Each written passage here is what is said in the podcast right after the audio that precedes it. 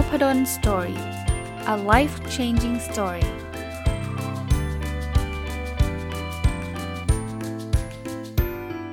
สดีครับยินดีต้อนรับเข้าสู่ Nopadon Story Podcast นะครับวันนี้ยังมากับหนังสือเล่มเดิมเป็นวันที่3แล้วนะครับคาดว่านะคิดว่าน่าจะสรุปได้ภายในวันนี้แต่ว่าก็ต้องดูอีกทีนึงผมก็ไม่อยากจะเร่งนะครับแต่ดูจากเนื้อหาแล้วมีโอกาสนะครับอาจจะยาวสักนิดนึงแต่น่าจะจบนะครับหนังสือชื่อว่าเพราะเป็นวัยรุ่นจึงเจ็บปวดรีวิวมา2วันติดแล้วนะครับวันนี้จะมาต่อนะฮะไม่เป็นการเสียเวลาเราเริ่มกันเลยนะครับในหนังสือมีคำพูดว่าปัจจุบันนี้ความสัมพันธ์ระหว่างมนุษย์เปราะบางมากกว่าอดีตเพราะคนสมัยนี้มีความเป็นปัจเจกชนสูงนะครับคำว่าปัจเจกชนก็คือเหมือนมีความอิสระเหมือนจะอยู่กับตัวเองเยอะนะครับอาจารย์คิมรันโดซึ่งเป็นผู้เขียนหนังสือเล่มนี้ยังเขียนอีกว่าเราไม่สามารถออฟไลน์ชีวิตในสังคมจริงเพื่อมาอยู่ในโลกออนไลน์ได้ตลอดเวลาต้องใช้สังคมออนไลน์ให้เหมาะสมอย่าหลีกเลี่ยงความสัมพันธ์ระหว่างมนุษย์ในสังคมจริงนะครับแล้วก็อีกคำหนึ่งแล้วเดี๋ยวผมจะสรุปภาพตรงนี้ให้นะครับอาจารย์คิมรันโดผู้เขียนยังเขียนต่ออีกว่าถึงแม้จะไม่ถูกใจใครถึงขนาดไม่อยากคุยด้วยแล้วก็ต้องคิดที่จะปรับเปลี่ยนตัวเองก่อนเพื่อนที่ดีความสัมพันธ์ที่ดีไม่ใช่ว่าจะหาซื้อได้ทั่วไปที่ไหนต้องพยายามและสร้างความสัมพันธ์นั้นขึ้นมาด้วยกันผมมีความเห็นด้วยนะครับสำหรับผมเนี่ยผมไม่ได้แอนตี้โซเชียลหมายถึงว่าไม่ได้แอนตี้โซเชียลมีเดียไม่ได้แอนตี้สังคมออนไลน์ผมยังมองว่ามันเป็นบวกด้วยซ้ำนะครับสังคมออนไลน์เป็นสังคมที่ทำให้เราสามารถทำอะไรได้หลากหลายอย่างมากที่เราทำไม่ได้ในออฟไลน์ต้องบอกแบบนั้นนะถามว่าผมถึงขนาดติดเลยไหมอาจจะไม่ได้ถึงขนาดนั้นแต่ผมเชื่อว่าหลายคนเนี่ยมีตัวตนหรือแม้กระทั่งสร้างเป็นอาชีพเลยยังมีเยอะแยะเลยนะครับที่สามารถสร้างรายได้สร้างอะไรผ่านทางออนไลน์เพียงแต่คำเตือนที่อาจารย์คิมรันโดเขียนเนี่ยผมคิดว่าก็เป็นคำเตือนที่น่าฟังนะคือบางทีเนี่ยเราไม่ควรเอียงไปทางออนไลน์ซะทั้งหมดนะครับหาเพื่อนพูดคุยกันแบบเฟซทูเฟซมาเจอหน้าเจอตากันบ้างก็น่าจะเป็นสิ่งที่ดีนะครับเพราะฉะนั้นเนี่ย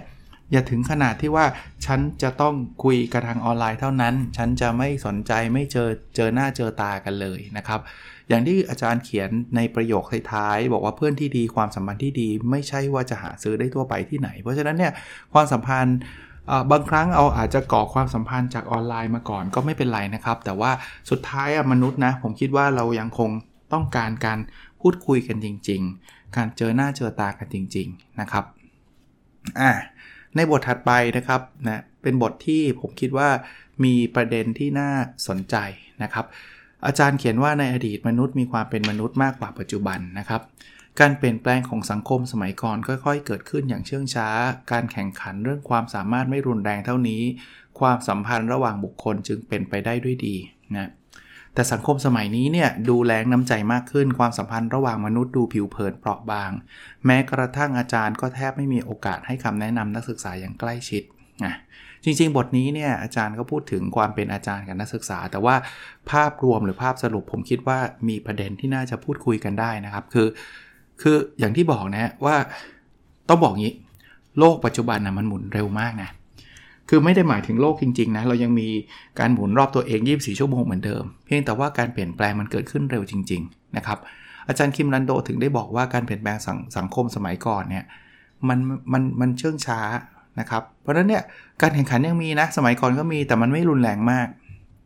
ดังนั้นเนี่ยความสัมพันธ์ระหว่างบุคคลมันจึงราบรื่นกว่านะปัจจุบันเนี่ยความสัมพันธ์เราค่อนข้างจะรุนแรงนะครับมันเลยทำให้เรารู้สึกว่าน้ำใจมันน้อยลงอะนะมนุษย์หรือเพื่อนร่วมงานหรือเพื่อนร่วมชั้นเนี่ยอาจจะไปแข่งกันมากจนเกินไปแล้วกันสำหรับผมก็ไม่ได้แอนตี้การแข่งขันนะแต่ผมก็เห็นด้วยกับท่านอาจารย์คิมรันโดว่าบางทีเนี่ยเราอาจจะต้องใช้ชีวิตให้มันช้าลงสักนิดนึง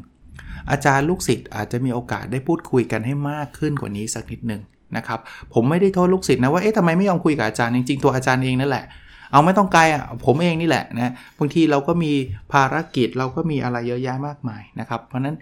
บางทีการลดความเร็วลงนะครับการเพิ่มความสัมพันธ์ให้มันมากขึ้นเนี่ยจะเป็นสิ่งที่เราต้องการนะในยุคในสมัยนี้นะครับถัดไปนะครับ อาจารย์เขียนว่าคนแต่ละยุคแต่ละสมัยเติบโตขึ้นมาในแบบแผนที่ตัวเองรับรู้และเข้าใจดังนั้นการบังคับคนรุ่นอื่นจากประสบการณ์ของตัวเองจึงไม่ใช่สิ่งที่สมควรนักนะครับอาจารย์แนะนำไปถึงว่า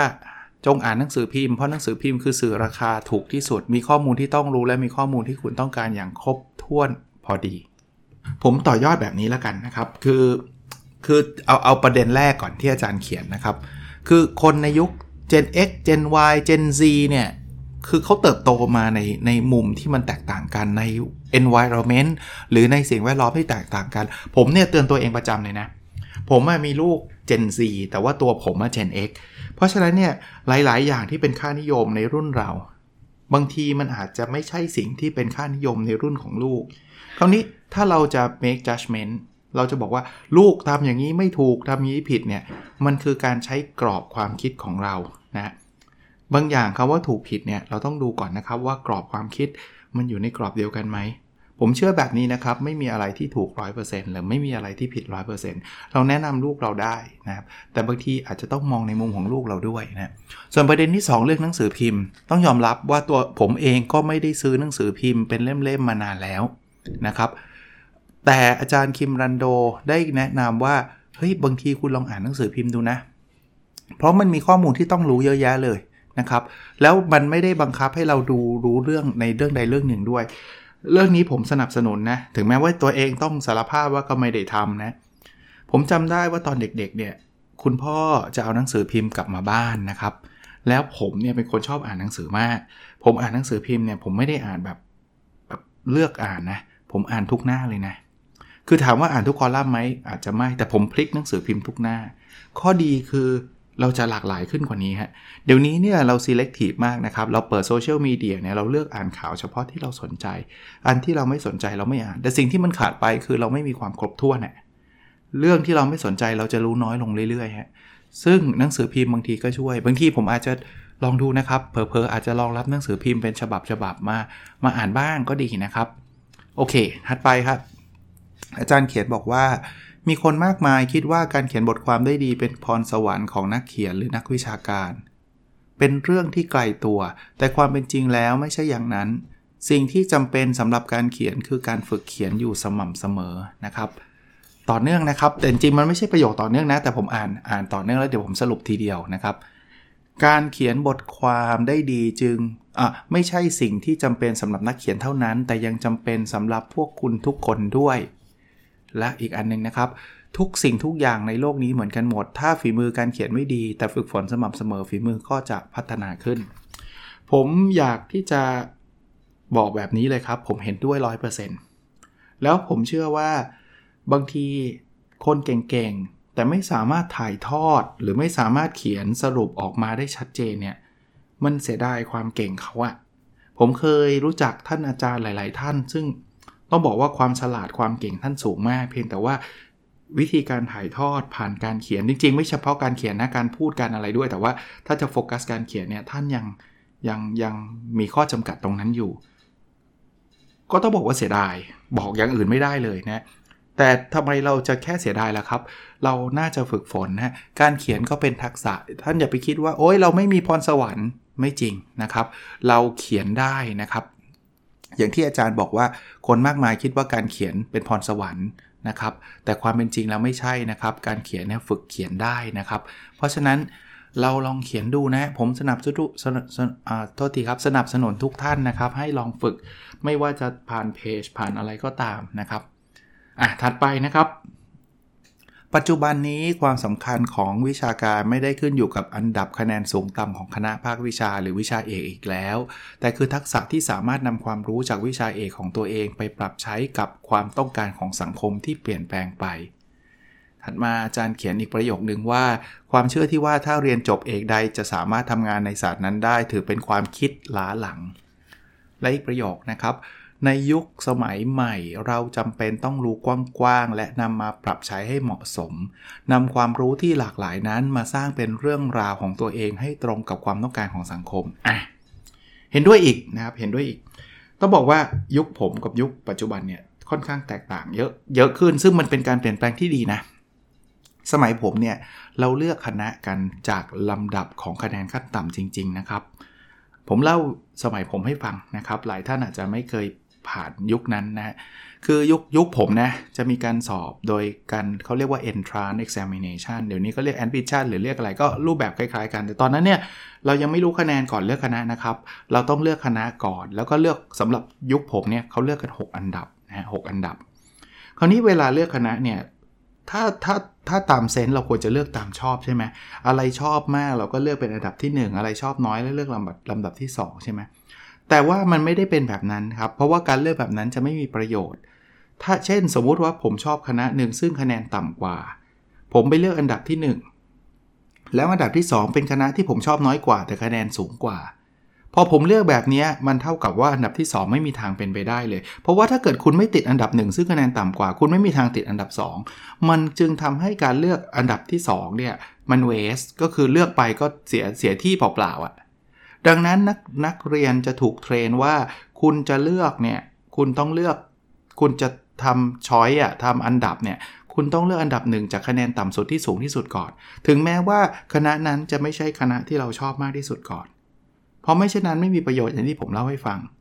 ผมจึงเลือกตามสิ่งที่ตามเป็นตามคะแนนแล้วทุกคนตอนนั้นส่วนใหญ่ก็แล้วกันนะเขาก็จะเลือกตามลักษณะแบบนี้ซึ่งอาจารย์คิมก็บอกว่าเฮ้ยมันไม่ใช่นะถ้าคุณมาดูตามอันดับสูงต่ำเนี่ยมันไม่ถูกต้องนะจริงๆแล้วคุณควรจะเลือกในสิ่งที่คุณอยากทำทักษะที่จะนำความรู้ไปใช้กับความต้องการสังคมนะครับแล้วความเชื่อต่อไปคือเราเรียนจบมาทางด้านไหนเราต้องทำงานศาสตร์นั้นเท่านั้นไม่จำเป็นผมก็เป็น living evidence ก็คือหลักฐานตัวเป็นๆอันหนึ่งที่ผมก็จบวิศวะมาผมก็ไม่ได้ทำงานทางด้านวิศวะจนกระทั่งปัจจุบันผมทำอยู่ประมาณสัก 4-5 ปีแต่ว่าก็ไม่ได้ทำแล้วก็จะมีวิศวกรจริงๆวิศวะเนี่ยเป็นเคสที่เห็นชัดมากครับเพื่อนๆผมทำงานการเงินกันเยอะแยะเป็นอาจารย์เศรษฐศาสตร์ก็มีจบวิศวะกันทั้งนั้นนะครับเพราะฉะนั้นไม่จำเป็นนะแต่สิ่งที่เราควรทำคือที่เขาบอกว่ามาสร้างเรื่องราวหรือสร้างสตอรี่ของตัวเองนั่นแหละครับเราต้องรู้ให้เยอะรู้ให้กว้างนะครับแล้วเสร็จแล้วเราคิดว่าเราจะไปตอบโจทย์ตรงไหนทำตรงนั้นนะครับถัดไปครับอาจารย์คิมเขียนว่าชีวิตของเราเป็นเสมือนจิ๊กซอว์ขนาดใหญ่ที่ต้องต่อทีละชิ้นทีละชิ้นให้ประสานกันอย่างดีนะไม่มีใครรู้ได้ว่าภาพจิ๊กซอว์ชีวิตจะออกมาเป็นอย่างไรจนกว่าจะต่อเสร็จมีเพียงตัวเราเท่านั้นที่ต้องต่อภาพนั้นเองทีละเล็กทีละน้อยก็จริงนะคืออาจารย์เปรียบเทียบเรื่องนี้ว่าเรามีจิ๊กซอว์ชีวิต 29,220 ชิ้นนะครับคือมาจากอายุของมนุษย์โดยเฉลี่ย80ปีแล้วเราคูณด้วยปีละ365วันก็คือประมาณ 29,200 ชิ้นนะครับแล้วก็บวกอีก20ชิ้นสำหรับมีปีละ29วันน่ะเดือนกุมภาพันธ์29วันน่ะนะครับ4ปีนะคือประเด็นคือมันเราไม่รู้หรอกครับว่าสุดท้ายตอนเราอายุ80แล้วเรามองกลับมาเนี่ยภาพของชีวิตเราจะเป็นยังไงแต่สิ่งที่เราต้องทำคือค่อยๆต่อมันไปเรื่อยๆครับตอนนี้ผมก็เกือบ50แล้วก็คือเกินครึ่งภาพแล้วก็เริ่มเห็นเป็นรูปเป็นร่างบ้างแล้วแหละนะว่าชีวิตผมก็คือประมาณนี้แต่ยังไม่รู้หรอกครับว่าอีก30 40ปี50ปีที่กำลังจะมาถึงเนี่ยหน้าตาของจิ๊กซอว์ชีวิตของผมจะเป็นแบบไหนแต่ก็ชีวิตก็เป็นแบบนี้ครับเราก็ค่อยๆบรรจงประณีตค่อยๆต่อมันขึ้นไปนะครับเรื่องของเวลามั่งการจัดการเวลาบ้างนะครับอาจารย์คิมเขียนว่าทุกคนมีโจรขโมยเวลาอยู่ในตัวเองถ้าไม่จับโจรขโมยเวลาให้ได้ก่อนก็เป็นไปได้ยากที่เราจะสามารถจัดการเวลาได้อย่างมีประสิทธิภาพที่สุดนะแล้วก็ต่อนะงานที่ไม่อยากทำในตอนนี้จะตอนไหนก็ไม่อยากทำนะครับถัดไปอาจารย์เขียนบอกว่าหากเอาแต่คิดว่าถ้ามีเวลาแล้วค่อยทำท้ายที่สุดก็จะไม่ได้ลงมือทำอะไรเลยอย่านำความขี้เกียจมาเป็นข้ออ้างรั้งรอที่จะทำหรือเลื่อนเวลาออกไปนะครับผมคิดว่าวิธีการจัดการเวลาที่ดีคือทำทั้งๆที่ไม่อยากทำครับสำหรับหลายๆเรื่องเนี่ยเรารู้สึกว่าเดี๋ยวก่อนเอาไว้ก่อนสังเกตไหมครับผมจะมีคติอันหนึ่งที่ผมมักจะพูดกับตัวเองว่า later means never ก็คือแปลว่าเอาไว้ก่อนแปลว่าจะไม่ทำบางทีมันเป็นการปลอบใจตัวเองครับว่าเดี๋ยวให้เราพร้อมก่อนไม่มีคำว่าพร้อมก่อนนะเราเริ่มทำเลยฮะ โดยเฉพาะอย่างยิ่งวงเล็บด้วยนะครับขีดเส้นใต้ว่าถ้ามันไม่ได้มีความเสี่ยงมากนักไม่เห็นมีอะไรที่จะหยุดยั้งเลยฮะไม่ต้องพร้อมครับทำไปเถอะครับแล้วเราค่อยได้ค่อยๆเรียนรู้นะครับถัดไปครับอาจารย์คิมบอกว่า seize the day นะครับผมชอบคำนี้นะจงฉกฉวยวันนี้ไว้นะครับ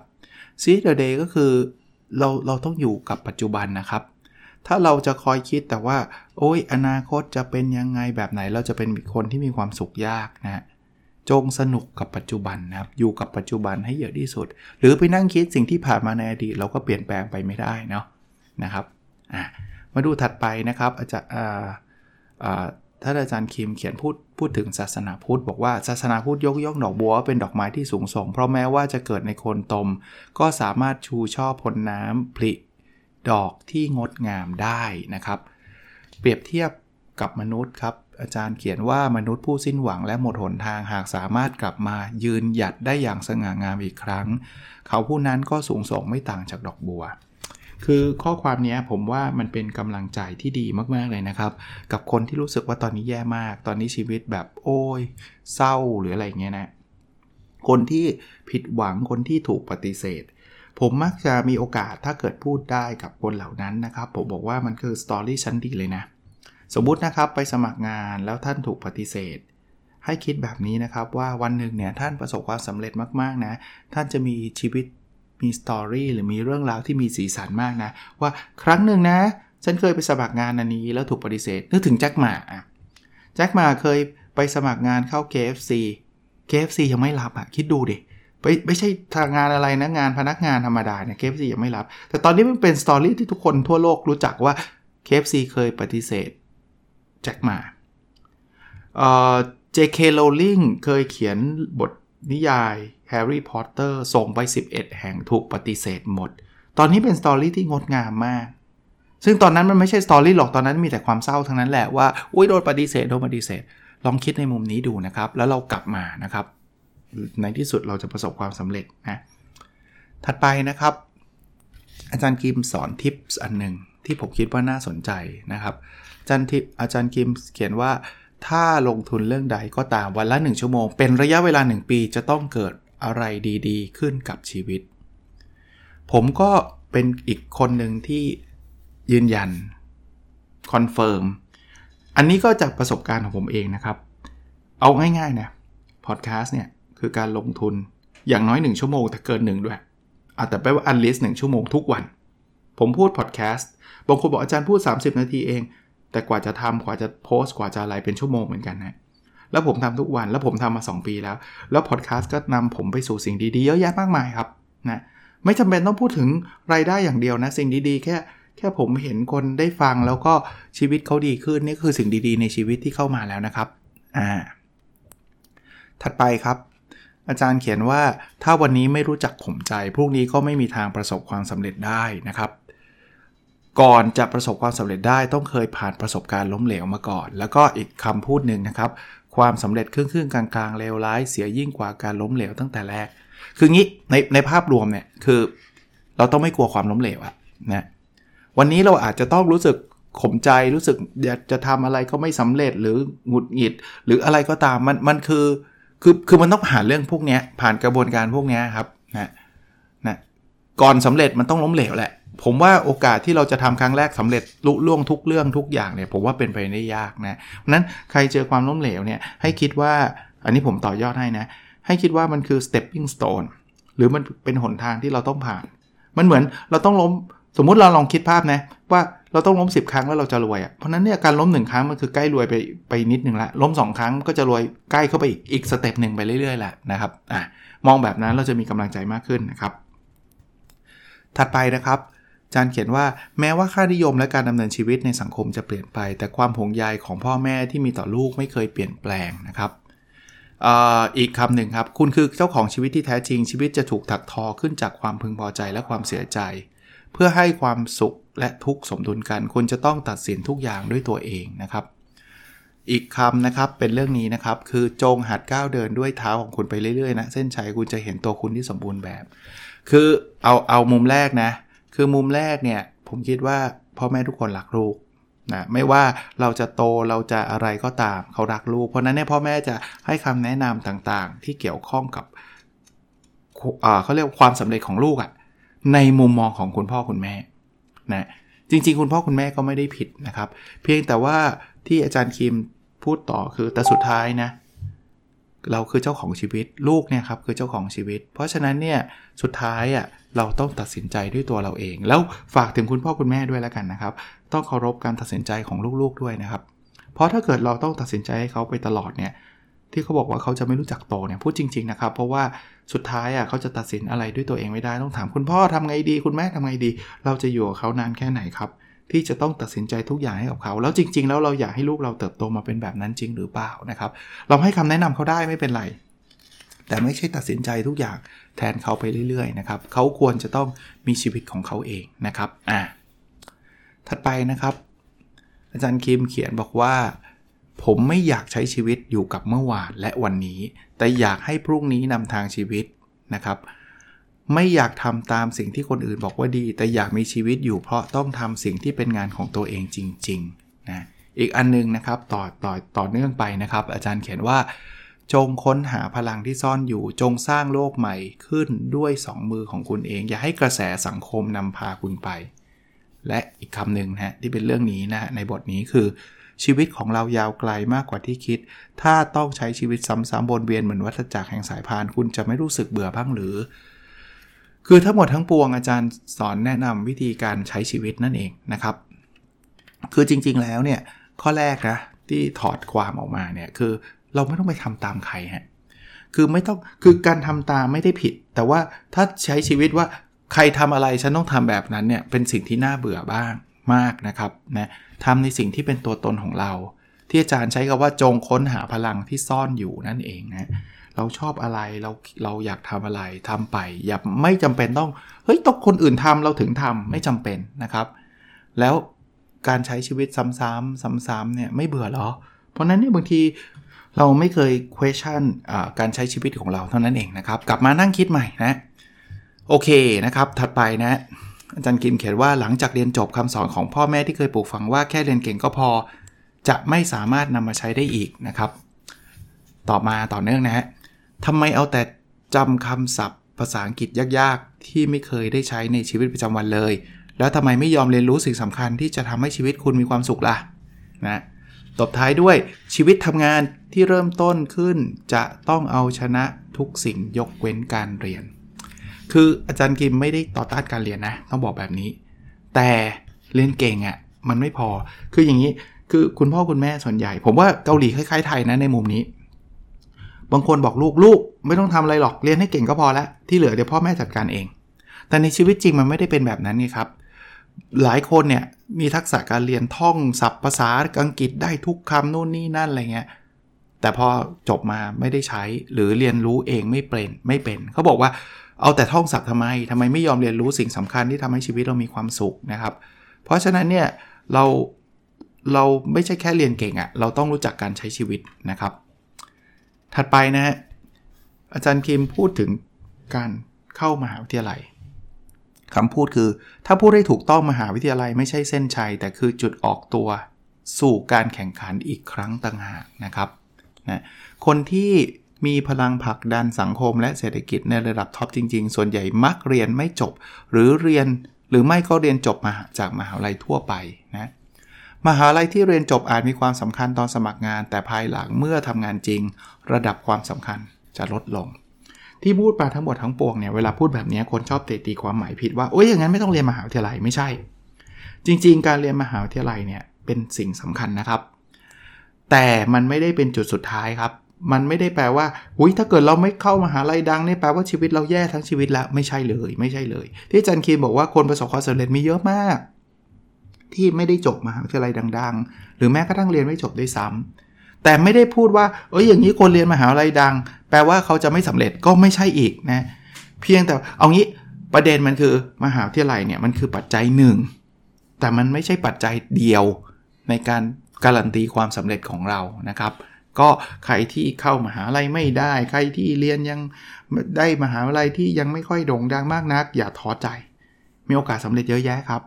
หรือแม้กระทั่งคนที่เรียนมหาลัยดังก็อย่าชะล่าใจว่านี่แหละคือความสำเร็จเราแล้วเราเข้ามหาวิทยาลัยนี้ได้แล้วเราแปลว่าเราจะสำเร็จทั้งชีวิต not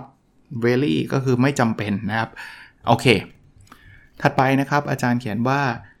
การเพิ่มความสามารถทั้งที่ตัวเองยังไม่มีเป้าหมายชีวิตหรือไม่รู้ความสามารถที่แท้จริงที่ซ่อนอยู่อาจทำให้เสียเวลาและเสียเงินไปโดยเปล่าประโยชน์นะคนเก่งที่ทุกบริษัทอยากร่วมงานด้วยคือคนที่สามารถทำให้บริษัทเติบโตขึ้นแม้จะจบแค่ชั้นประถมแล้วก็อีกคำหนึ่งนะครับหลักฐานที่แสดงว่าฉันเก่งด้านนี้ที่สุดน่าจะมีประโยชน์มากกว่ารายชื่อผลงานประวัติที่เขียนไว้มากมายแต่ไม่มีเรื่องใดที่รู้จริงและถ่องแท้เลยอาจารย์ให้ข้อคิดที่ดีนะครับว่า 1. การเพิ่มทักษะตัวเองดีแต่เราต้องรู้ก่อนนะครับว่าเราจะไปทางไหนพูดง่ายๆว่าเราต้องมีเป้าหมายชีวิตก่อนนะถ้าเรายังไม่มีเป้าหมายชีวิตเราไม่รู้ว่าเราจะไปทางไหนแล้วเราไปเพิ่มความสามารถมาอาจจะwasteเสียทั้งเงินเสียทั้งเวลานะครับหลายคนเนี่ยชอบเรียนนะผมก็เข้าใจผมเคยเป็นหนึ่งในนั้นนะเรียนแหลกเลยเดี๋ยวก็เรียนปริญญานี้ปริญญานั้นปริญญาโน้นเต็มไปหมดเลยจบ 3-4 ปริญญา 5-6 ปริญญาคือการจบเยอะผมก็ไม่ได้ว่าอะไรนะเพียงแต่ว่าบางทีมันอาจจะเป็นทรายว่าเรายังไม่รู้ตัวเองเราก็เรียนไปเรื่อยๆนะเพราะฉะนั้นเนี่ยเอาให้ชัดว่าเราอยากจะไปทางด้านไหนนะครับอย่างที่เขาบอกนะครับหลักฐานที่แสดงว่าฉันเก่งด้านนี้ที่สุดเนี่ยจะมีประโยชน์มากกว่ารายชื่อผลงานประวัติที่เขียนไว้เต็มไปหมดแต่ไม่ได้โดดเด่นเลยแม้กระทั่งอันนี้ผมต่อยอดให้แล้วกันนะครับงานวิจัยเนี่ยถ้าใครอยากจะเป็นศาสตราจารย์เนี่ยท่านต้อง specific นะไม่ใช่แบบเดี๋ยววันนี้ทำวิจัยเรื่อง marketing พรุ่งนี้ไปทำ HR มาลืนไปทำ operation ต่อไปไปทำงานวิจัยการเงินอย่างเงี้ยท่านอาจจะรู้เยอะแยะเต็มไปหมดเลยนะแต่ว่าท่านไม่เชี่ยวชาญสักเรื่องเลยนะครับพยายามโฟกัสนะครับถัดไปครับอาจารย์เขียนว่าการทำงานพิเศษที่ตรงกับความสามารถและเป้าหมายของชีวิตของคุณเป็นสิ่งที่ดีแต่สิ่งหนึ่งที่ต้องพึงระวังให้มากคืออย่านำมาตรฐานของเงินที่ได้รับมาเหยียดหยามอาชีพหลักนะฮะอีกคำหนึ่งนะครับคุณที่ยังเยาว์วัยจะประเมินคุณค่าของงานด้วยตัวเงินไม่ได้แต่ต้องประเมินด้วยเกณฑ์ที่ว่างานนั้นทำให้คุณมีชีวิตใกล้เคียงกับสิ่งที่วาดฝันไว้มากน้อยแค่ไหนคือเงินสำคัญไหมสำคัญแต่อาจารย์คิมสอนโดยเฉพาะคนที่อยู่ในระดับวัยรุ่นมหาวิทยาลัยเนี่ยอาจารย์สอนว่าอย่าเอาเงินเป็นตัวลีดให้เอาความฝันเราเป็นตัวลีดคือเป็นตัวนำนะบางงานอาจจะได้เงินเยอะแต่ถ้ามันไม่ใช่เราอย่าไปโฟกัสกับมันนะครับเงินไม่ได้ผิดนะได้เงินไม่ได้ผิดแต่อย่าไปหลงกับเงินโดยที่มันทำให้ทิศทางของชีวิตเราเขวนะครับโอเค อีกอันนึงเป็นคำแนะนำนะครับอาจารย์เขียนว่าหนุ่มสาวควรมี3สิ่งเมื่อเรียนอยู่ในรั้วมหาวิทยาลัยนั่นคือความรู้ที่ยิ่งใหญ่ความรับผิดชอบที่ยิ่งใหญ่และความฝันที่ยิ่งใหญ่นะครับอาจารย์เขียนต่อนะครับบอกว่าทุกคนขาดการพิจารณาและค้นหาว่าพรสวรรค์ที่ติดตัวมาตั้งแต่เกิดของตัวเองคืออะไรมุ่งแต่หางานและชีวิตที่มั่นคงนะครับแล้วก็นักศึกษาที่พยายามแสวงหาความฝันที่ยิ่งใหญ่กำลังหมดไปเรื่อยๆทุกคนมุ่งมั่นคว้าใบประกาศนียบัตรสะสมความสามารถต่างๆกลับมานะครับผมว่าใครที่เรียนอยู่ในรั้วมหาวิทยาลัยตอนนี้ลองฟังดีๆนะครับความรู้มีหรือเปล่าซึ่งอันเนี้ยคนส่วนใหญ่มักจะอยากบอกก็มาเรียนเพราะความรู้สิความรับผิดชอบมีไหมและที่สำคัญไม่แพ้กันคือความฝันนะครับเราไม่แค่สะสมใบปริญญาบัตรไม่แค่สะสมประกาศนียบัตรแต่ว่าเราต้องอย่าละทิ้งความฝันของเรานะท้ายๆเล่มแล้วครับอาจารย์เขียนว่าอย่าลังเลที่จะเริ่มต้นทำงานในบริษัทขนาดเล็กข้อที่ดีที่สุดในการทำงานที่นี่คือได้รับประสบการณ์ที่หลากหลายนะครับอาจารย์เขียนต่อว่าคนที่ประสบความสำเร็จในธุรกิจส่วนตัวขณะที่อายุน้อยเช่นบิลเกตหรือสตีฟจ็อบส์อาจมีไม่น้อยแต่โลกแห่งความเป็นจริงไม่ได้สวยหรูขนาดนั้นนะครับไม่ได้สวยหรูขนาดนั้นแล้วก็อีกอันนึงนะครับอาจารย์เขียนว่าความจริงแล้วงานที่สำคัญที่สุดในชีวิตไม่ใช่งานแรกแต่เป็นงานสุดท้ายอย่ารีบร้อนตัดสินผลแพ้ชนะจากการประลองครั้งแรกการแข่งขันต้องดูนานๆถึงจะรู้ว่าท้ายที่สุดใครจะเป็นผู้ชนะทั้ง3เมสเสจเนี้ยนำไปสู่ข้อคิดของผมเพิ่มเติมก็คือมาจากอาจารย์คิมนี่แหละครับคือผมมักจะสนับสนุนนักศึกษานะครับเวลาคุณจบเนี่ยคุณอย่าเพิ่งไปคิดว่าอุ้ยคุณจะต้องทำงานได้เงินเดือนเยอะๆคุณต้องทำงานบริษัทใหญ่ๆลองดูก่อนว่าเราอยากทำอะไร คือถ้าอยากทำบริษัทใหญ่ทำบริษัทใหญ่ผมก็ไม่ว่าอะไรนะครับแต่ประเด็นคือบางทีเนี่ยการทำบริษัทเล็กไม่ใช่ความล้มเหลวนะคุณอาจจะได้เรียนรู้คุณอาจจะอยากจะเป็นentrepreneurการทำงานบริษัทเล็กเนี่ยอาจจะทำให้คุณได้เรียนรู้มากกว่าก็ได้แต่ถ้าคุณอยากจะอยู่บริษัทใหญ่ก็ไม่ได้ผิดนะครับผมชอบคำนี้ที่อาจารย์พูดอีกทีความจริงแล้วงานที่สำคัญที่สุดในชีวิตไม่ใช่งานแรกแต่เป็นงานสุดท้ายตอนนี้ต้องบอกว่าผมเจองานสุดท้ายแล้วก็ว่าได้คือการเป็นอาจารย์มหาวิทยาลัยนะใหม่ๆงานแรกผมก็คือวิศวกรผมก็ได้ลองผิดลองถูกมาเยอะแยะมากมายแต่สุดท้ายผมก็เจองานในฝันของผมนะครับก็ถ้าพูดแบบนี้ก็แปลว่าตอนแรกเราต้อง explore ก่อนนะครับแล้วเดี๋ยวเราก็จะเจอเองนะครับมาพูดถึง explore มาเจอคำนี้เลยอาจารย์เขียนว่าเลือกทำงานที่ตรงกับนิสัยตัวเองอาจใช้เวลาลองผิดลองถูกอยู่พักใหญ่กว่าจะได้เจออาชีพที่เหมาะสมแต่จงอย่าย่อท้อโปรดพยายามต่อไปนะอาจารย์เขียนต่อว่าก่อนอื่นเราต้องตั้งเป้าหมายในอนาคตและวางแผนการใช้ชีวิตให้แน่ชัดหลังจากนั้นให้ใช้สิ่งนี้เป็นเกณฑ์ไตร่ตรองอย่างรอบคอบอย่าโอนเอียงไปกับจิตใจที่หวั่นไหวนะครับและอีกคำหนึ่งนะครับอาจารย์เขียนว่าสังคมจริงไม่ใช่ที่ที่เติมคำตอบลงในช่องว่างแล้วสามารถตรวจถูกผิดหรือมีเกณฑ์ให้คะแนนระบุไว้ชัดเจนนะผมชอบคำนี้จังนะครับที่อาจารย์บอกว่าเราควรเลือกทำงานที่ตรงกับนิสัยของตัวเองคราวนี้บางคนบอกก็ผมไม่เจอนี่ก็ไม่เจอก็อย่าหยุดที่จะค้นหาก็ทำต่อครับผมที่ผมชอบเพราะว่ามันตรงกับชีวิตผมนะถึง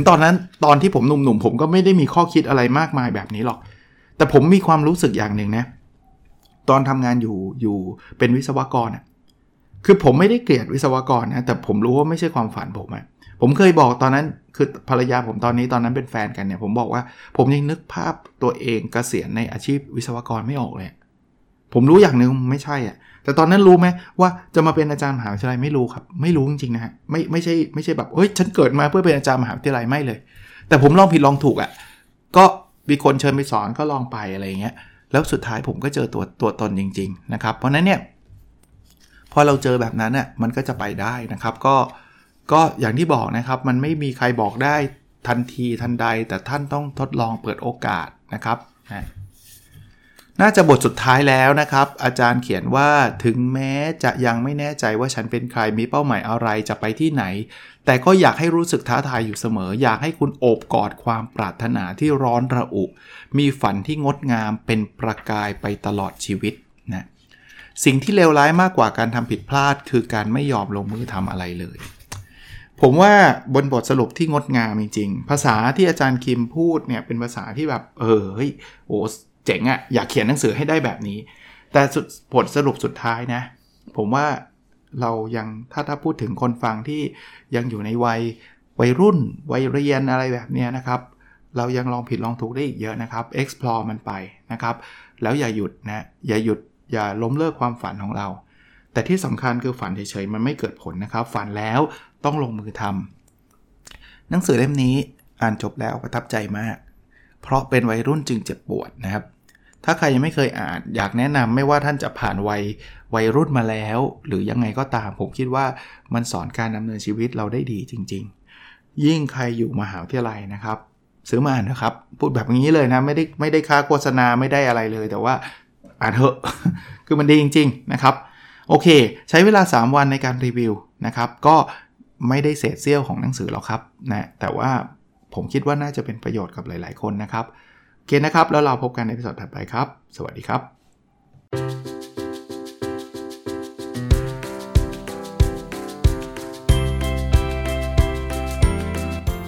Nopadon Story a life changing story